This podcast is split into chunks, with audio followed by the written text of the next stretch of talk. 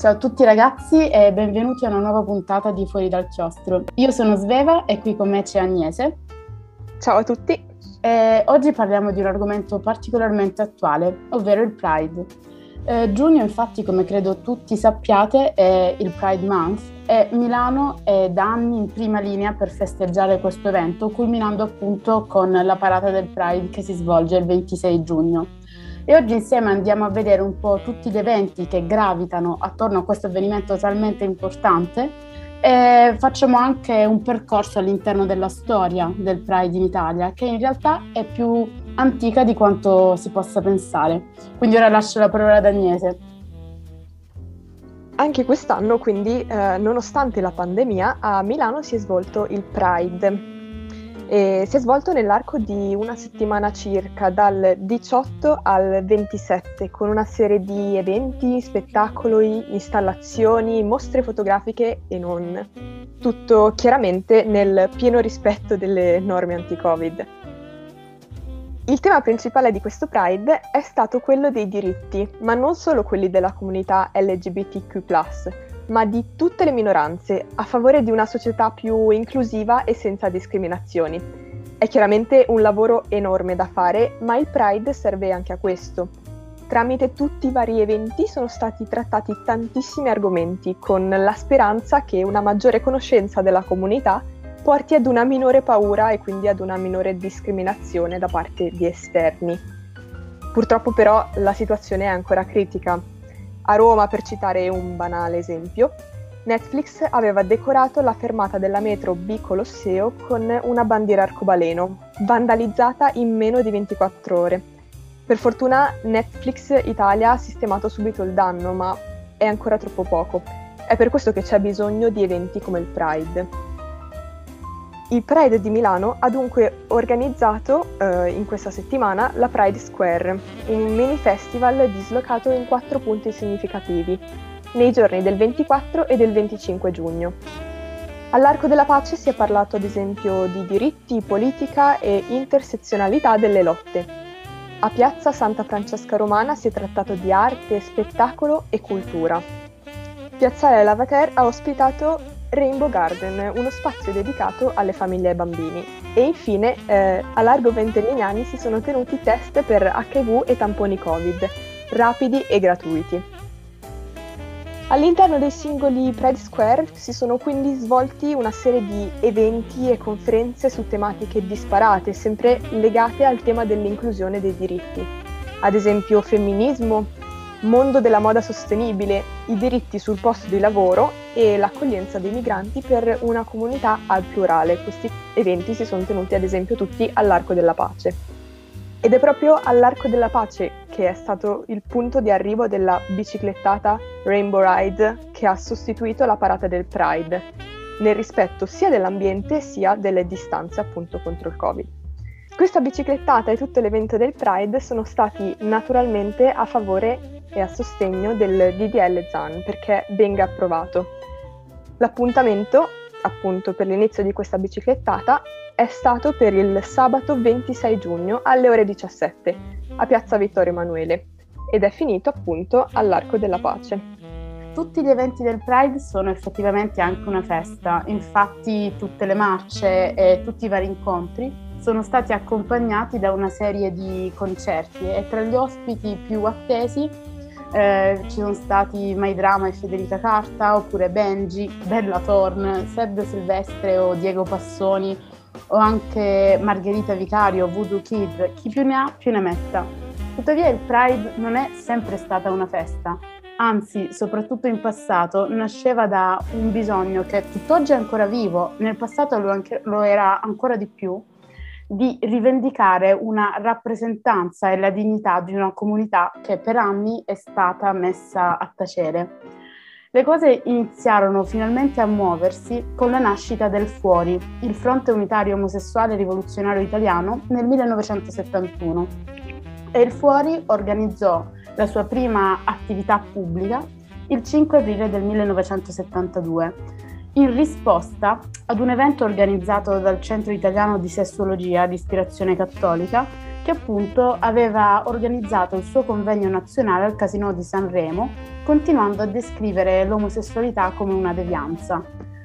Eh, dunque l'evento provocò la prima manifestazione di genere in Italia, organizzata dalla comunità gay e con la partecipazione di attivisti provenienti dall'estero. Si trattava appunto della prima manifestazione organizzata proprio dalla redazione del Fuori.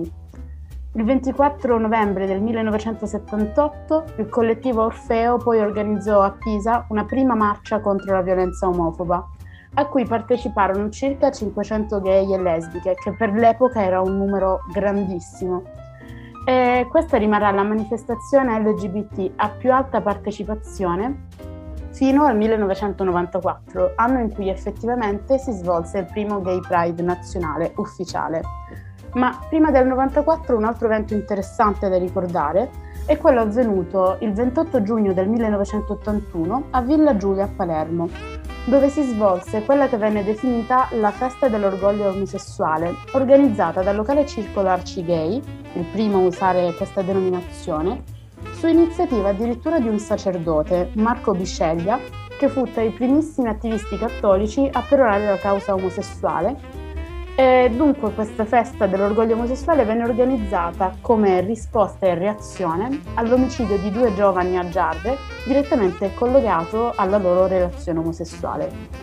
Quindi, come ho detto prima, in realtà per il primo Pride vero e proprio bisognerà attendere il 2 luglio del 1994, quando per la prima volta una moltitudine di persone proveniente da tutta Italia è scesa in strada per rivendicare la propria esistenza e i propri diritti a 25 anni dai moti di Stonewall. Dunque la parata partiva da Piazza Sant'Apostoli e arrivava a Campo dei Fiori, nel pieno centro città. Eh, questo Pride venne organizzato dal Circolo di Cultura Omosessuale Mario Mieli dopo un difficile accordo con Archie Gay, a quel tempo la sigla LGBT non era diffusa, per questo il titolo del congresso era Visibilità gay e lesbica della libertà e dei diritti civili. E tra le problematiche maggiormente sottolineate vi era una mancanza assoluta di visibilità e rappresentanza della comunità omosessuale in Italia e soprattutto la necessità di combattere lo stigma legato all'AIDS che allora era diffusissimo. Sono interessanti le parole di Repubblica, che il giorno dopo scrive un articolo definendo l'evento in questo modo. Come nelle grandi manifestazioni operaie degli anni 70, anni di tensione e di dure battaglie sindacali, sono stati distribuiti durante il Pride fischietti e tamburelli. La rabbia mista alla gioia di poter uscire finalmente allo scoperto e di poter manifestare tranquillamente la propria tendenza sessuale spinge uomini e donne, giovani e anche anziani, a soffiare con forza in quei fischietti il proprio desiderio di libertà e rispetto.